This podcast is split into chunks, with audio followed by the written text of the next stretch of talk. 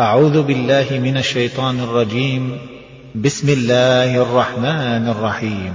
أرأيت الذي يكذب بالدين؟ فذلك الذي يدع اليتيم. ولا يحض على طعام المسكين.